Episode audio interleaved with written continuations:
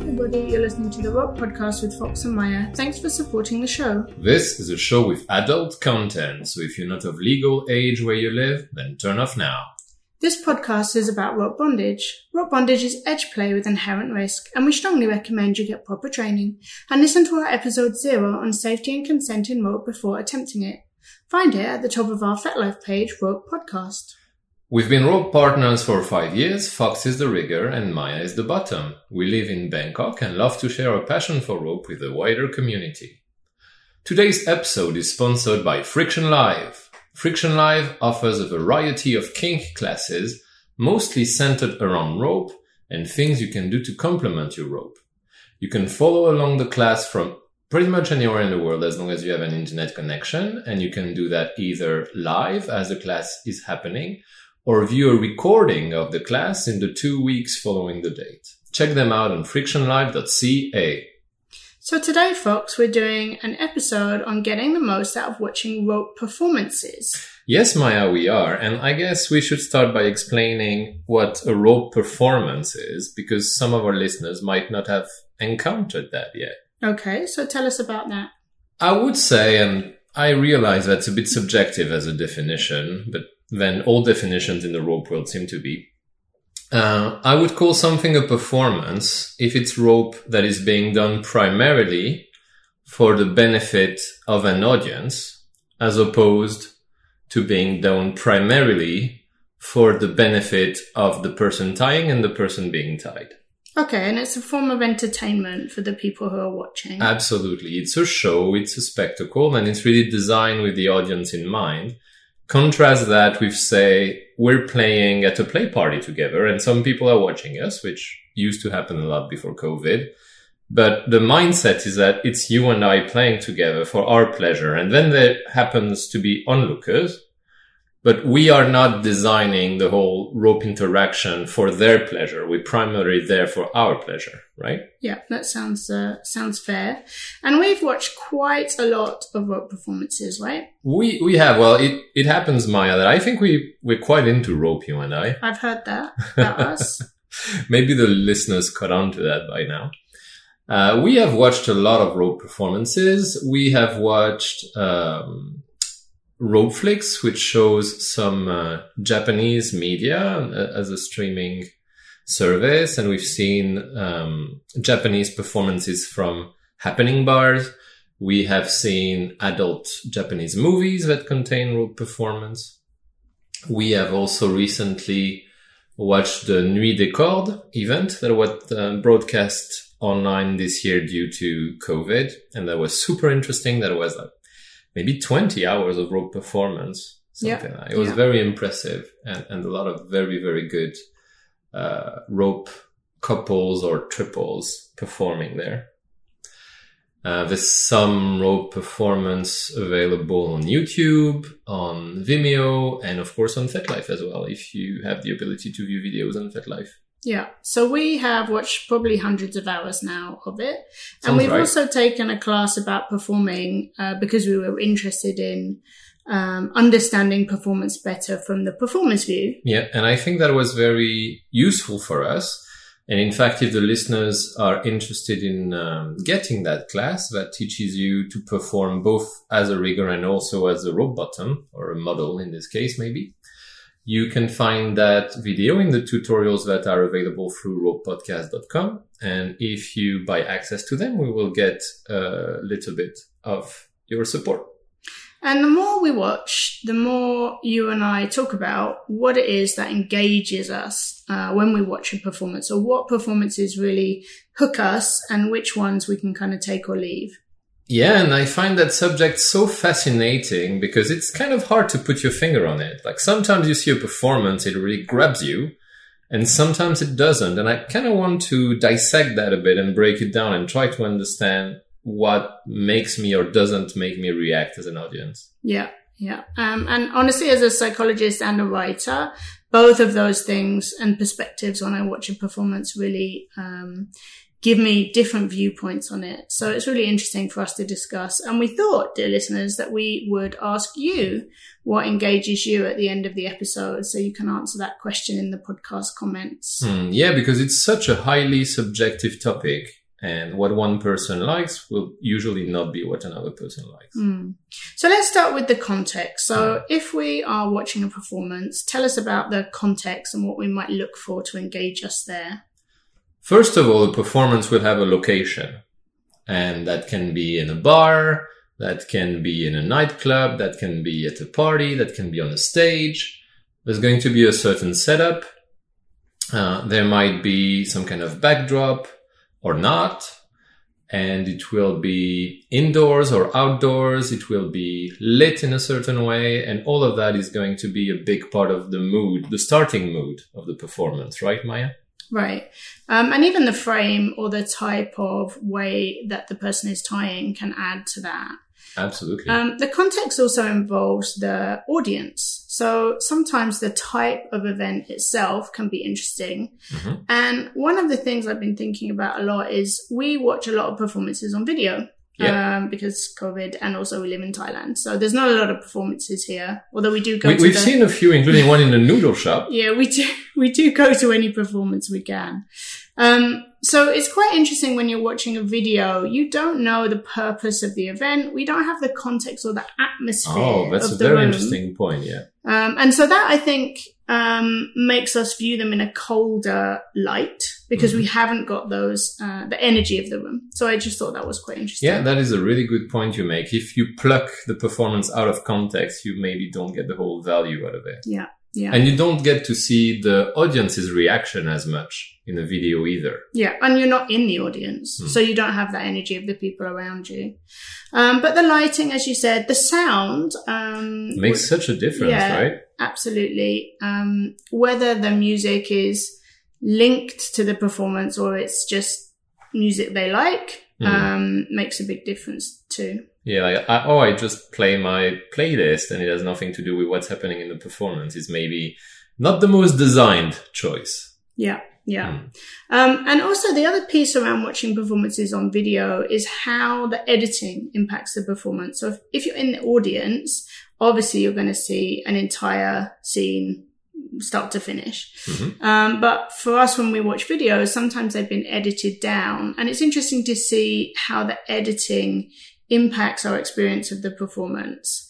Um, so on the one hand, um, we're not so much TK people, and so when the scene starts with a very standard TK being tied For 10 minutes. for 10 minutes with the rigger behind the bottom, very little interaction, which is surprisingly common in performances. We're less engaged. Hmm. Um, but equally, if it's at the other end of the spectrum and it's edited down to sort of two minutes, three minutes, um, Can it be might as- frustrating, right? yeah, it might as well be a set of still pictures. Yeah. So the editing is another piece, uh, particularly in the uh, post-COVID world of video that can affect it. And also fixed camera versus the camera person moving around and showing different angles, I find makes a big difference Yeah. to the result. Yeah. So then there's a piece around what we would call narrative. So, um, is there a story to this particular interaction? So is it just a set of transitions and rote performances, uh, set pieces? hmm Um, or does it have some kind of concept, um, or story from beginning to end? A bit like an opera, right? Like in an opera, you have music, you have singing, but there's also a story going through the performance from start to finish. Yeah. Okay. Uh, and also how readable is that story? Because sometimes we kind of get the feeling that the performers are trying to tell us something, Hmm.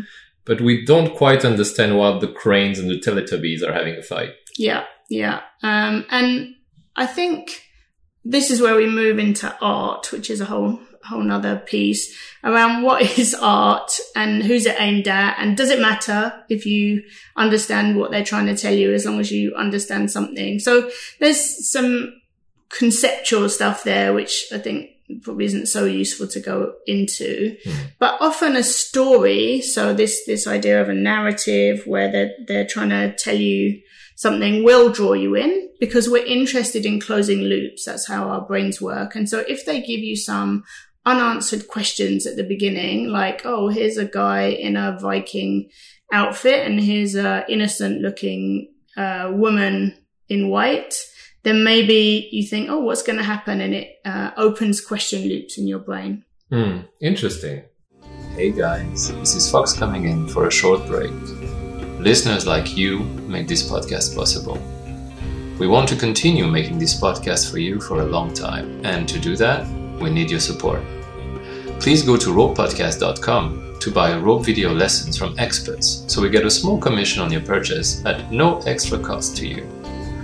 In addition, a really great way to help us is donating on Patreon. A one time amount or a monthly pledge that can be as little as the cost of your morning coffee makes a big difference to us. And you will gain cool perks like behind the scenes photos and the ability to vote on future podcast topics. Go support us on ropepodcast.com because you love rope too. Then there's all the kinds of props you can find in a rope performance, Maya, right? Yeah, and we might think about music there. We've talked about that a bit, but also costumes, accessories, even the type of rope. So sometimes you see fluorescent rope Mm. or the rope might add if it's particular colors or particular styles. Metallic rope, like all kinds of uh, yeah. interesting things. Yeah. And mixing different types of medias with the rope, like you could have barbed wire, you could have all kinds of creative, interesting things. hmm hmm But again, if you're thinking about how to engage the audience, then a coherence between all the different props, um, I think is really important. If you just throw in a load of random, interesting things, then it's not going to bring um, coherence to the the piece. And sometimes minimalism is very efficient. Like sometimes it's just a very plain black backdrop with someone tying someone and you only have two people and some natural color rope and that's all of it and it's super beautiful. Yeah, absolutely. You You, don't really- need all of those Yeah. things. You don't need the rubber chicken every single time. Yeah, yeah. Um, other types of um, what I might think about as props is bringing in other kinks. Okay, what for instance, Maya? Uh, well, the most popular, I would say, in the performances we've seen is wax. So much wax. So there's something about wax um, that makes it very popular to add into performances. Um, I think it becomes harder and harder, especially to a more jaded audience who've watched a lot of performances, to make that wax interesting and exciting Hmm. if you've seen it 50 times. But that's a, a again a subjective viewpoint. What do you think? Uh, yeah, I would tend I would tend to agree. I think the wax thing comes from the Japanese shows in the happening bars where um, wax was introduced and became a bit of a mainstay. And I guess a lot of people have that in their psyches. And when they want to do a shibari show, they immediately go to the wax. And it's very visual. I mean, that's one of the things about it. You know, you're, you're yeah, okay. burning a person with potentially with wax and you can really see. Whereas another type of very popular kink to add to rope is impact. Mhm. Um, and that can be quite visual as well, but, uh, the marks it leaves aren't necessarily as strong depending on what you're doing. Yeah, and sometimes it's impact that is going to leave a mark, and sometimes it's impact that is more acted rather than actually done. Yeah. Okay. Very Um, fair. Yeah. Which, you know, mileage may vary on how how, yeah, how you credible and interesting that is. Yeah. So again, I would be thinking, what does the addition of other kinks add to the story, to the narrative, to the performance? Sometimes I think kinks are added to make it more BDSM-y. Yeah. Um, And Which- depending on the audience, the reaction to that might be different. If you are at a hardcore BDSM event and you do some wax with your rope, no one's going to bat an eyelash. But if you're doing it at a big vanilla hotel and people have never seen anything like that, the idea of dripping wax on someone might be super exciting to them. Exactly. Exactly.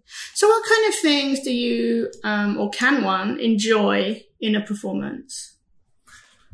Mm, I think the value in a performance can be in one or more of the following.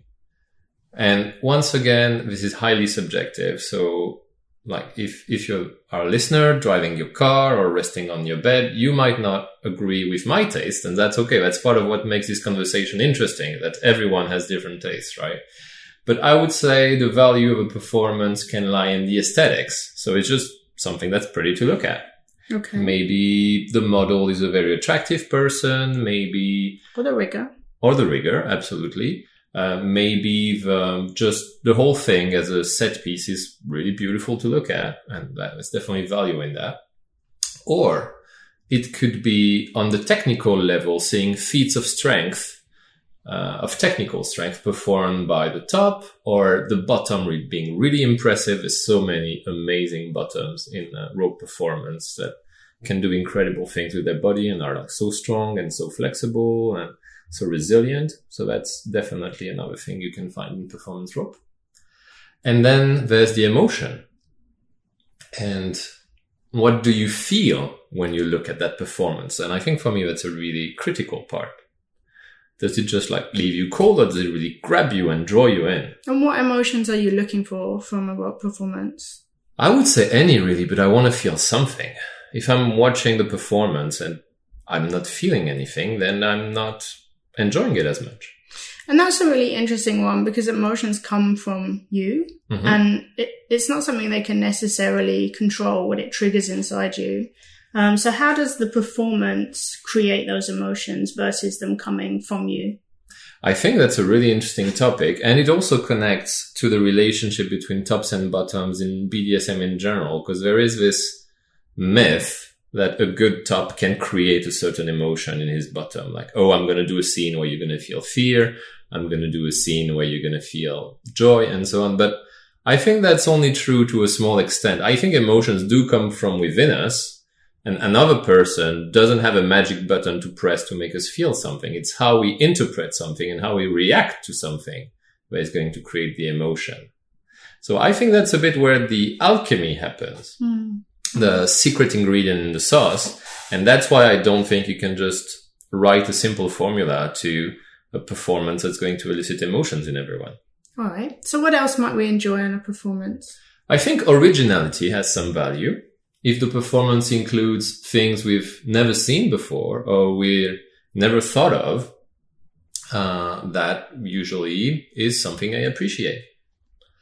And does it bring us to think about rope in a different way and maybe give us ingredients or concepts we're going to bring into our own rope practice? Yeah, it might give us ideas about positions or things that we can practice at home. Mhm. And I would say have some care. So we, I'm going to think about the episode we did on recreating a photo. Mm. Um, this is recreating a video. Just be careful around trying to do something that um, someone who's essentially a professional uh, has done. yeah, um, all the same caveats certainly yeah. apply there. But for sure, um, that idea of does it give us ideas for our own rope can Mhm. engage us. Um, all right. And so, how can the performers, the top and the bottom, or bottoms and tops, usually let's call it a top and a bottom, how can they add to our engagement? I think as a top, you have a choice to make in the performance. You can either put yourself in the light and then you have to be interesting. You have to be interesting in the way you're dressed or in the way you tie or in the way you act and emote. You, if you're very visible in the performance, there has to be a real interest to you or, and that's something you saw a lot in early Japanese works, you can take the opposite approach and be the shadow puppeteer. So you're kind of like melding into the background and then all the focus is on the person who's in the rope and you almost disappear as the top. Yeah, I much prefer um, the top bottom connection. So the shadow puppeteer does not so much engage me at all. It's true that you do lose a lot of human interaction if it's only one person performing as opposed to two of them. Mm, mm. And what about the bottom? How can they add to our engagement of? Uh, I think in general, we much prefer performances where the bottom is expressive. We're seeing a reaction out of her. Uh, and we don't get the impression that she's a piece of wood that's being tied. Yeah, and I think that's a piece around empathy and sympathy. When we watch a show, for some people, they're going to put themselves in the position Mm. uh, of either the top or the bottom. And so being able to see the emotions helps us to, to be able to do that. And I don't think that's always conscious. I think that's a subconscious thing a lot of the time. Uh, but that's an interesting piece. Yeah, and uh, I guess like you see with Hollywood movies, where like the gender of the hero of a certain uh, film is chosen very carefully, depending on the audience that is being targeted. Um, some people might react more strongly when they can identify with either the top or the bottom in the performance. So if you're of a certain gender, you might be interested in seeing performances where the person being tied is of that same gender, if that, for instance, makes it easier for you to mentally swap places with that person. Um, okay, then we have the mode of interaction, I'm going to call it, between the performers. What does that mean to you? I would like to see some kind of rapport between the people in the performance. The infamous connection. the elusive connection. Uh, and it can be all kinds of things. It can be tender, it can be sadistic, it can be dominating, can be friendly and like they're giggling and messing around. It could be, but I want to see something. Mm.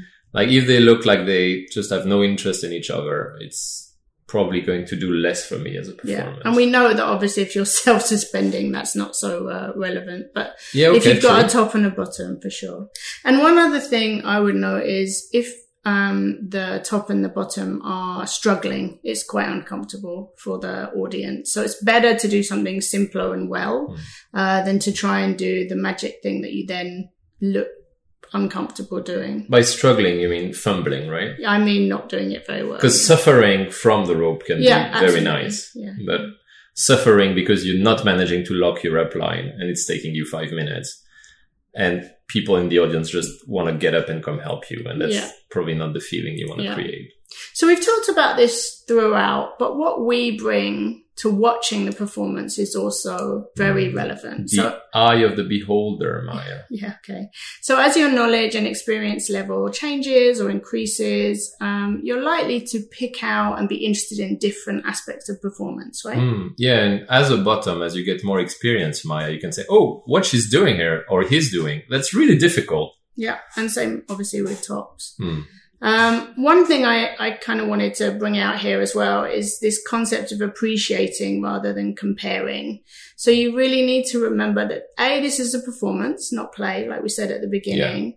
And although it looks like they're whipping them like a badass, it might actually not be the case. So don't try and do that at home. And don't try to hold your play to the standards of what you see in performances because they are not the same thing. Absolutely. They're often professionals of some kind. And hopefully Um, they've been rehearsed a number of times. It's not like they just, oh, it just happened on uh, a whim to do that 12 positions transition. They probably worked a lot to get there. Yeah, and they may the bottom may have aerial or circus or gymnastic backgrounds, um, and I think body size is something else to add in here. Um, there's less variety in my experience of Hmm. watching the more professional performers in the body size of the bottom, and that's not representative of the rope community in general. So don't get dispirited if you see that. Appreciate rather than compare. That's very true. So Maya, do you have some examples for our dear listeners of some performers or performances that you particularly enjoyed recently? Yes, we have several performances that we have watched more than one time hmm and we very much uh, enjoy. Um, and I'm going to put the links to these in the show notes. So the first one is Latner and Gishi. Mhm. Now, if I've if we say those people's names wrong, then we apologize.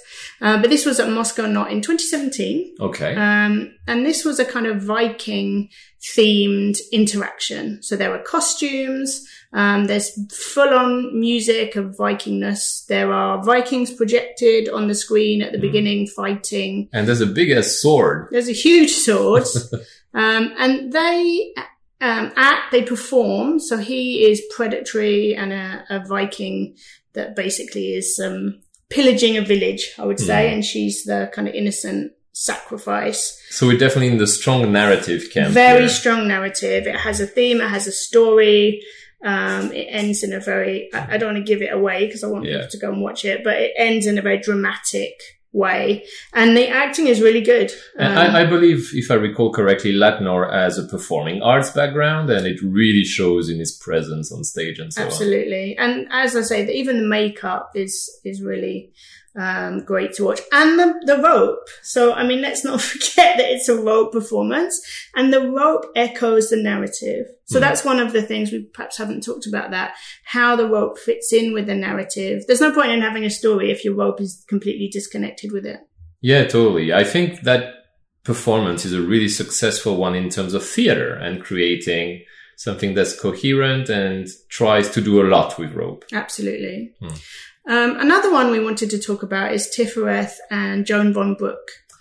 Oh, Tifereth, she's so good at rigging. Yeah. Um, and this was at Rope Spirit 10. Again, I'll put the link in the show notes. And this is a very different kind of uh, performance. So there's not the same um, props or setup. The music really adds to it. Mhm. Um, I think there's a lot of um, Musicality to the way the two people interact. Hozier. I think there's a lot of Hozier in it. Hmm. Um, and the bottom has uh, white clothes. And again, there's a sense of innocence and sacrificial nature. And that happens right from the first tie. So the first piece of tie, the bottom has her hands up to her face in a kind of prayer-like position. And Tifereth wraps the rope around. And so right from the start, you've got this kind of fear, anxious anticipation, um, and the rigger's wearing black, Tifereth's wearing Hmm. black. So you've got that interesting contrast between them as well. So a more abstract concept as opposed to the first one, which had a very down to earth story, but very potent nonetheless, right? Yeah, and there is a sense throughout, if you watch it, that they're working towards something, that the bottom knows something is going to happen to her and she is um, anxious, fearful. Hmm. um, Foreshadowing, yeah. foreboding. Yeah, yeah.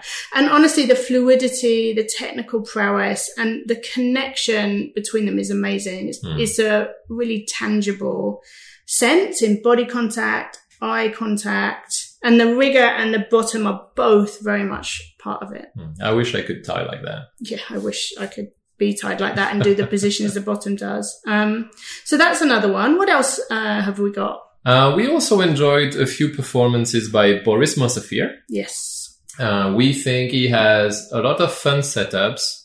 Uh, there's usually a very dynamic, quirky aspect to his performances that make them, yeah, quite fun to watch. Uh, in the particular one he did with Taboo, there are a lot of drops. The rope is super dynamic. There's always something happening. Yeah. Never a dull moment. Yeah. Uh, so yeah, they do a lot of uh, athletic, circus type transitions, jumps, drops, whatever, pulling the model every which way. And if you want something with a lot of movement, that's definitely one to look into. Yeah, and the kind of uh, the rope that explodes, exploding rope. Mm, yeah, absolutely. Uh, and then we have um, S&M who did a really funny performance themed around Bob the Builder. So if you don't know Bob the Builder, that's a children's show with, I guess, a construction guy who like fixes stuff and has tools, and he really like takes it to the max. And like without spoiling anything, the performance uh, involves an electrical buzz saw at one point, and it's it really runs with the concept and creates a coherent little uh, story that really works for me. And all the props um, add to that as well. Mm, And again, the final, um, the the climax of the scene is very dramatic. yeah, yeah, absolutely worth watching. Uh, what about uh, Nina Russ and Sophia at Coven, Maya? Yeah, so this is one of your favorite um, performances. When when we first met, you sent me this, I think, and this has a very lovely connection between them. A very emotive bottom, um, a less typical um, body size bottom. So honestly, Sophia is a bit more normal, I would say, if there Yeah. such a thing in her body type. Um, but also, she's a professional uh, bottom. Oh, so she's very impressive. Yeah, she's very impressive. Um, but this is a one to watch more in terms of connection, less in terms of story, and more in terms of um, having those two people interact with each other. So that gives us a pretty good variety and a wide spectrum of examples of what performance rope can be, Maya. Yeah, and of course, performance rope isn't all of rope, uh, nor really the most the rope most people practice. Uh, no, but it's a really interesting niche within rope bondage and it gives you one more place where you can apply your rope skills, be you a top or a bottom. Yeah, and it's worth appreciating on its own, but also as an inspiration for our play. And I think the more we watch it and spend time thinking about it, the more we appreciate it. Absolutely. So that's all from us at the Rope Podcast. Don't forget to subscribe wherever you get your podcasts from and come friend us on our FetLife page, which is Rope Podcast. If you have a question related to rope, we'd love to answer it in one of our future episodes. Drop us a message on FetLife. If you like this podcast and you would enjoy more episodes, you can find all the ways to support us on our website, ropepodcast.com. In particular, please consider supporting us directly on our Patreon page. Thanks for listening. And have fun tying.